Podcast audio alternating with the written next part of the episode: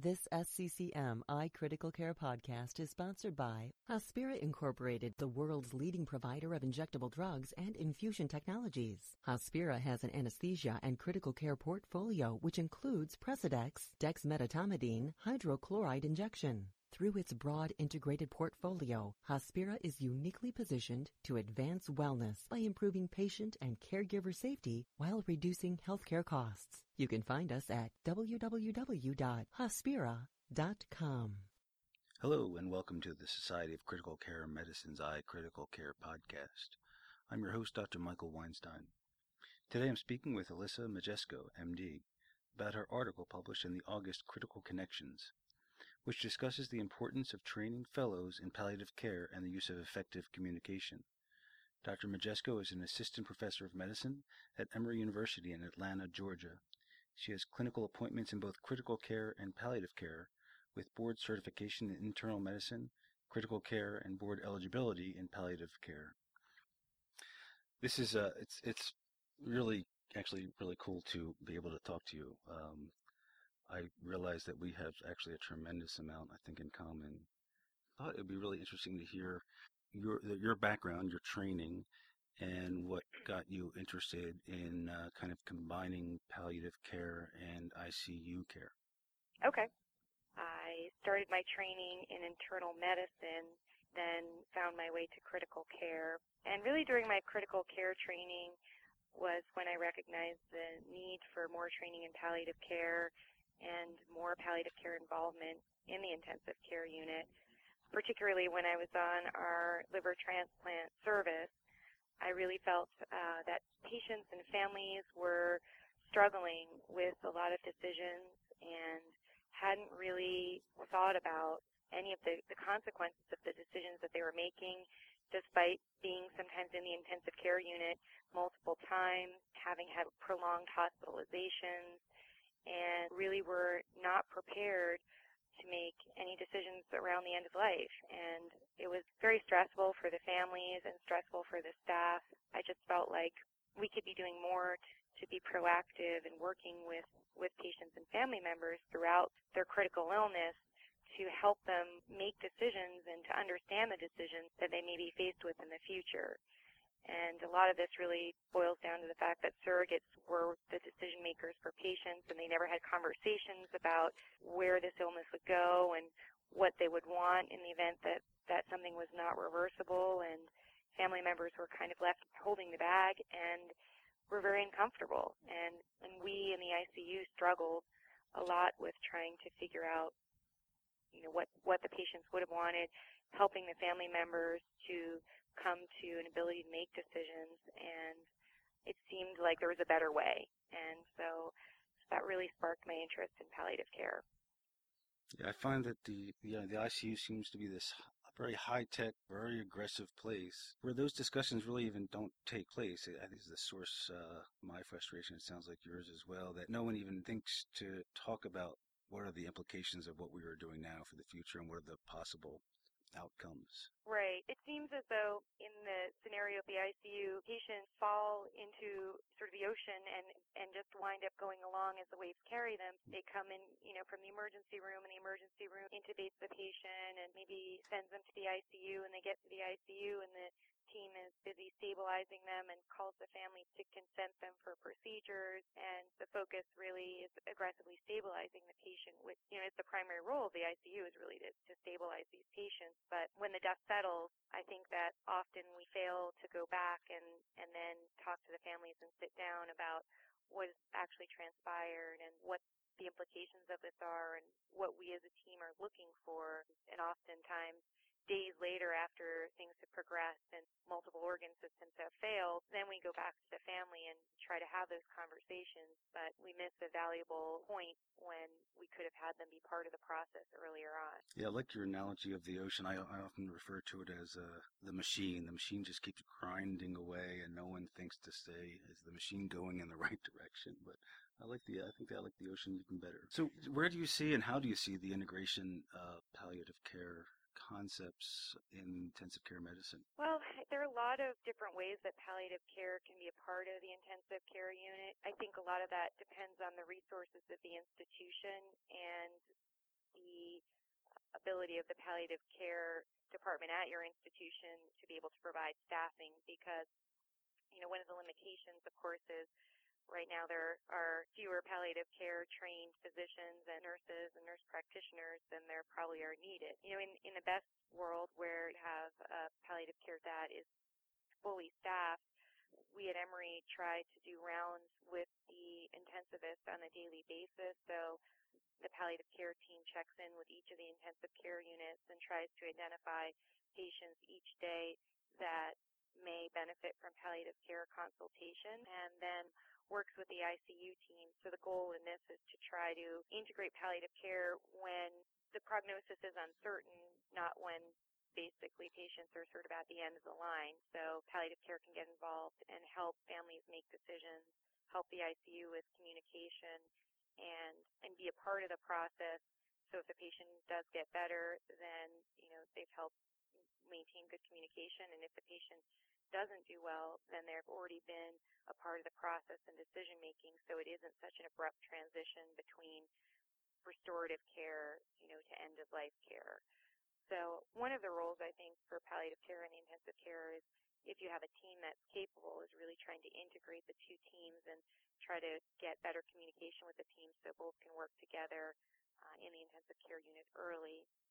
The other thing that I think palliative care can be useful for is helping to educate the staff and physicians about some improved ways to communicate with families and helping to have an empathetic environment and really trying to give people principles of palliative care.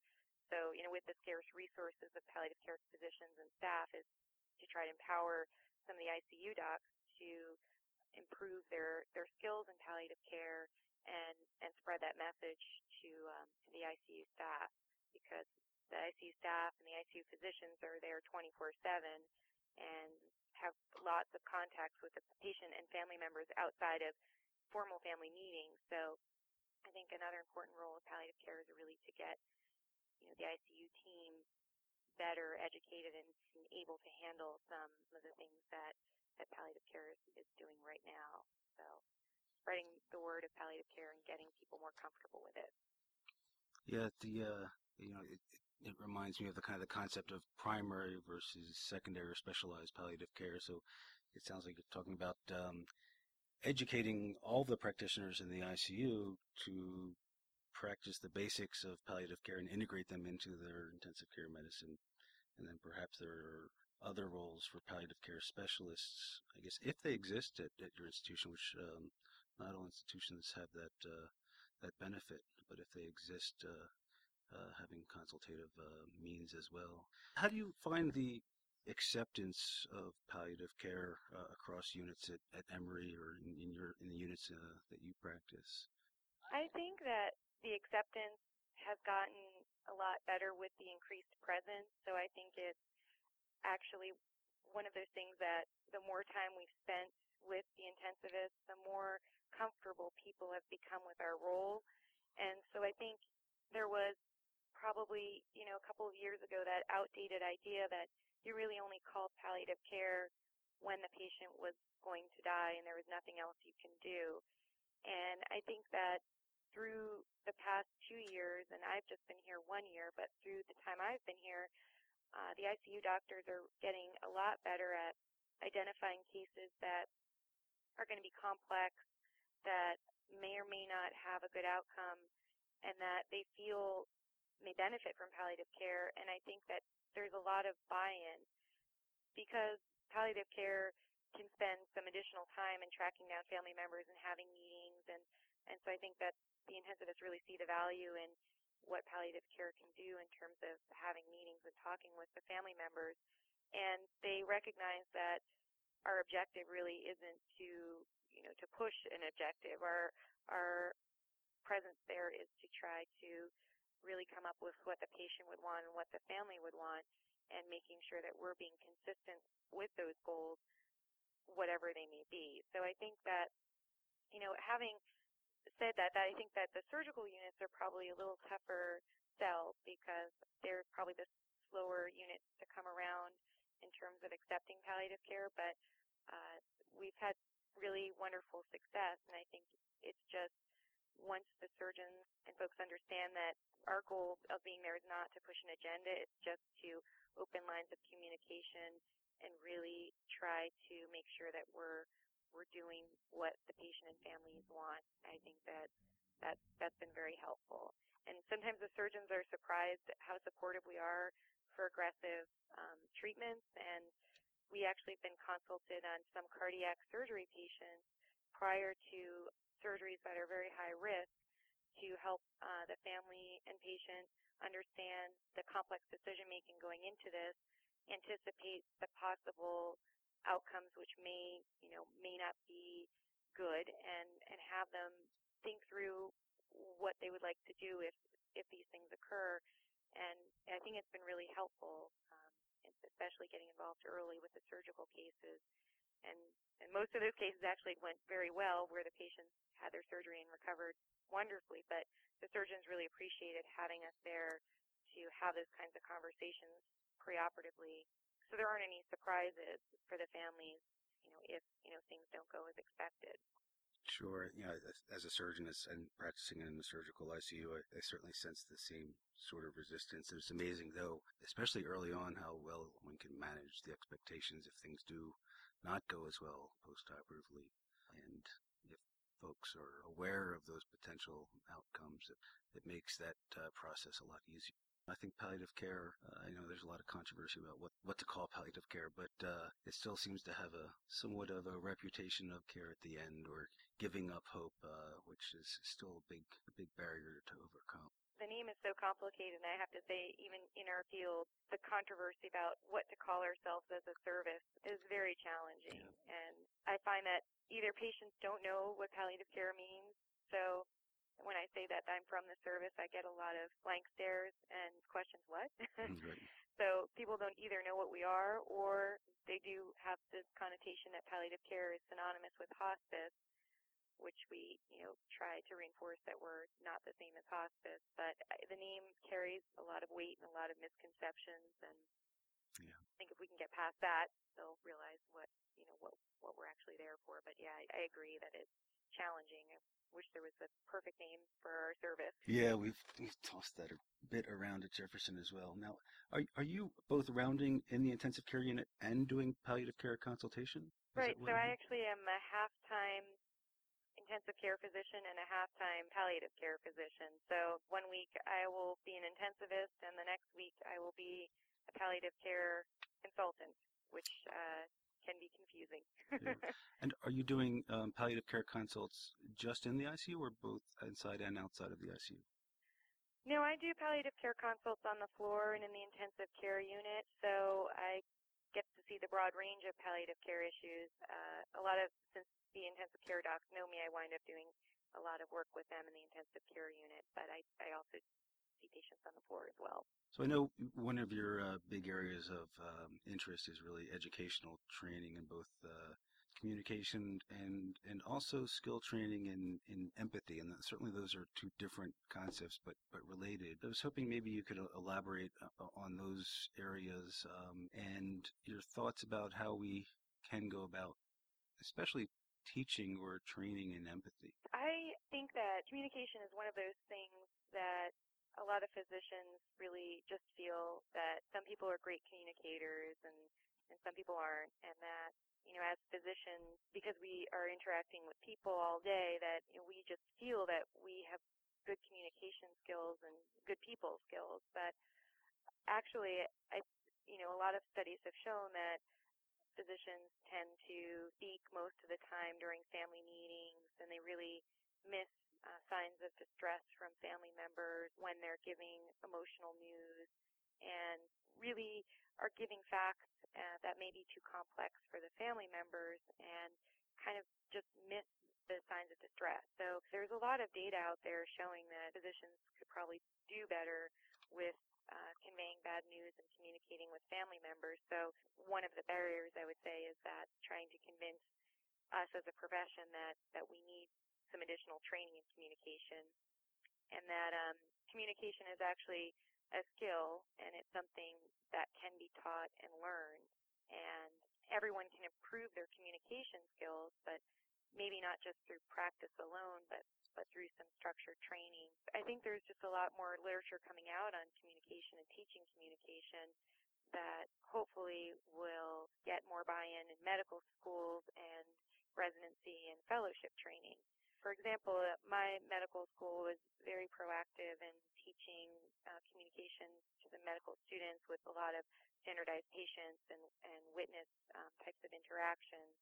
But not all medical schools do those kinds of things. So we started early on with a higher level of comfort, I think, with learning communication and being watched while we're communicating.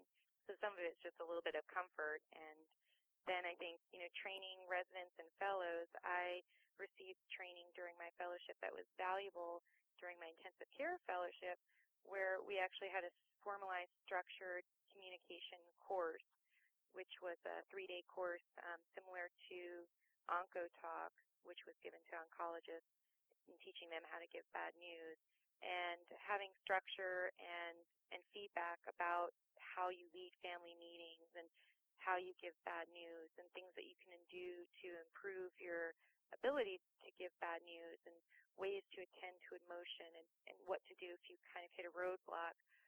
Sitting down and practicing and having someone give you constructive feedback and then repracticing I think was really valuable and is something that I would like to integrate into more more training programs is to really, you know, come up some structured types of ways to teach communications that we can disseminate because I think it really helps to have a toolbox and to have a skill set that when you find yourself in a really difficult situation, you can go back to some of the skills that you learn and try to, you know, try to use those skills. So I think that there are a lot of concrete things that physicians can learn to improve their communication.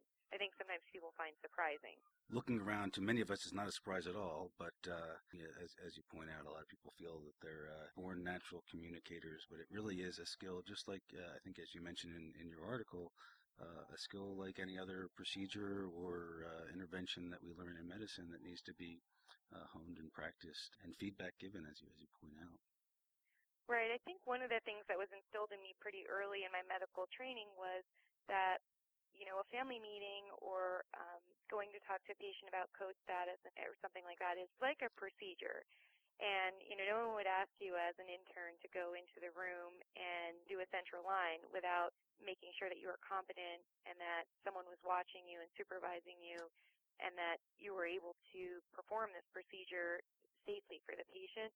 But I find that, you know, we as physicians ask our trainees to go and get the code status or have a conversation about something and, you know, and we're not exactly sure what, what they're doing and how they're having the conversation and if they're competent in having those conversations. So I think part of the training starts, you know, with us as attendings is making sure that we're not, you know, putting our trainees into a situation that may not be best for them and, and that is really putting our, our patients and family at emotional risk and harm for, you know, ha- having them maybe say something that was inappropriate or, or, you know, we don't know what they say if we just send them in on their own. Sure. So I think that that's something that pretty much everyone can do is to make sure that, that you're working with your trainees and, and going with them and participating with them in conversations. It's an ongoing process. I think one of the things that really frustrates me is how we can have all these pretty well designed courses in the first two years of medical school, and then they go out into the wards, into the offices, and so much of it can be completely unlearned by not the greatest role models. So it's really a, quite an ongoing effort. I think that was, you know, that article that had come out in the New York Times about doctors learning empathy, which really made it into the lay press that was based on the empathy training article in Journal of Internal Medicine that really talks about the fact that it's true that, you know, in medical school, medical students come to school with the goal of helping people and having empathy and, and human interaction as really being their primary reason for getting interested in medicine and that over time, over the medical training, there's the decline in empathy that residents have and you know, it it seems to be something that erodes during training rather than improves. And you know, I guess that maybe you know part of the role modeling that you know we have to rem- remind ourselves to you know to keep emphasizing that empathy and communication are just as important as a lot of the other medical facts and skills that we're teaching. But it you know, that article was pretty specific that, you know, the residents really felt that their empathy had declined um, as their training had advanced. So it's kind of an interesting. I, I think we all kind of see that in in practice, but it's interesting that they they captured that. Yeah, one of the um, earlier uh, articles, I think academic medicine came out of Jefferson. You know, there's, there's this Jefferson empathy scale. Mm-hmm. So there are a couple people here that have this huge database of medical students coming through the the medical college, and they, they looked at uh, people going through first two years, and their empathy basically remained the same, and then it like it really took a dive during the third year, and came up maybe a little bit in the fourth year. But I there hasn't been a whole lot of what happens during residency, but it really it certainly scares me what have you learned about teaching empathy, or how how do we really, or can we really teach that skill or approach? Well, you know, the article I read that was a little bit different. They used some specific measures of facial expressions and so forth as one way to, you know, to have people be more observant of those types of reactions. The one thing that I had learned, which was a mnemonic called NURSE, is basically a way to to deal with emotional responses from patients. So it it basically has you kind of run through why someone's having this emotional response. So when someone asks you a question that seems kind of inappropriate or, you know, why is this happening? And rather than just brushing it off, you know, try to name an emotion. You know, I can see that you're very upset. And sometimes that's enough to really, really get people to open up. And then um, the U in nurse is understanding. So, you know, just I can't imagine what it's like for you to see your dad this way. R is respecting. So sometimes these can be nonverbal responses, you know, just reaching out and touching a family member. You know, sometimes I can, when people ask a lot of questions in the ICU, it really shows that you're caring about your mom and I, I respect all these questions that you're asking, and these are wonderful questions to ask. And S is for support, you know, just making sure that you're letting the family members know that I'm going to see you again tomorrow. We're going to continue to talk about this. I know I've given you a lot of bad news, but I'm going to be around later today if you want to talk again. And then, you know, sometimes it's exploring the emotion more, which is the final E in nurse. So this has been a lot of information for you you know, what are you thinking? And just kind of giving people some open-ended questions and and really allowing them to to respond. So, you know, I think part of it is is communication, and part of it is just recognizing when you're giving people emotionally charged information, and the response that they're giving you isn't a question that you can answer with more facts. It's it's time to you know, put the brakes and then attend to what's behind that question. And a lot of times I think when we circle in conversations with family members where we feel as though we're, you know, keep going back to the same thing again in the conversation, it's just that we haven't really fully stopped and addressed the emotion behind it.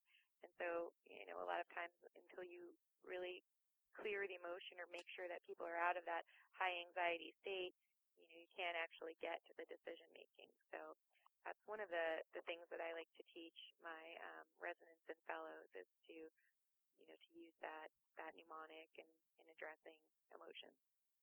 That's great. Um, I've not actually specifically heard of that mnemonic, but it certainly makes a lot of uh, a lot of sense and easy, much easier to teach. I like that a lot. Right. I actually, I feel like working with somebody that that also teaches and is interested in communication helps you because there are a lot of you know phrases and things that you can use kind of when you get yourself in trouble or mnemonics and because I I think that a lot of times when I've been in meetings with residents or fellows you know they hit something and they panic and so the family members start yelling at them and you can see them panic and so mm-hmm.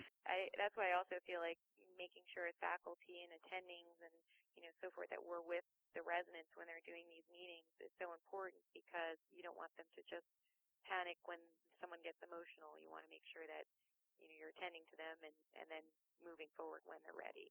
You certainly have uh, some wonderful ideas, and uh, it's really been wonderful talking to you.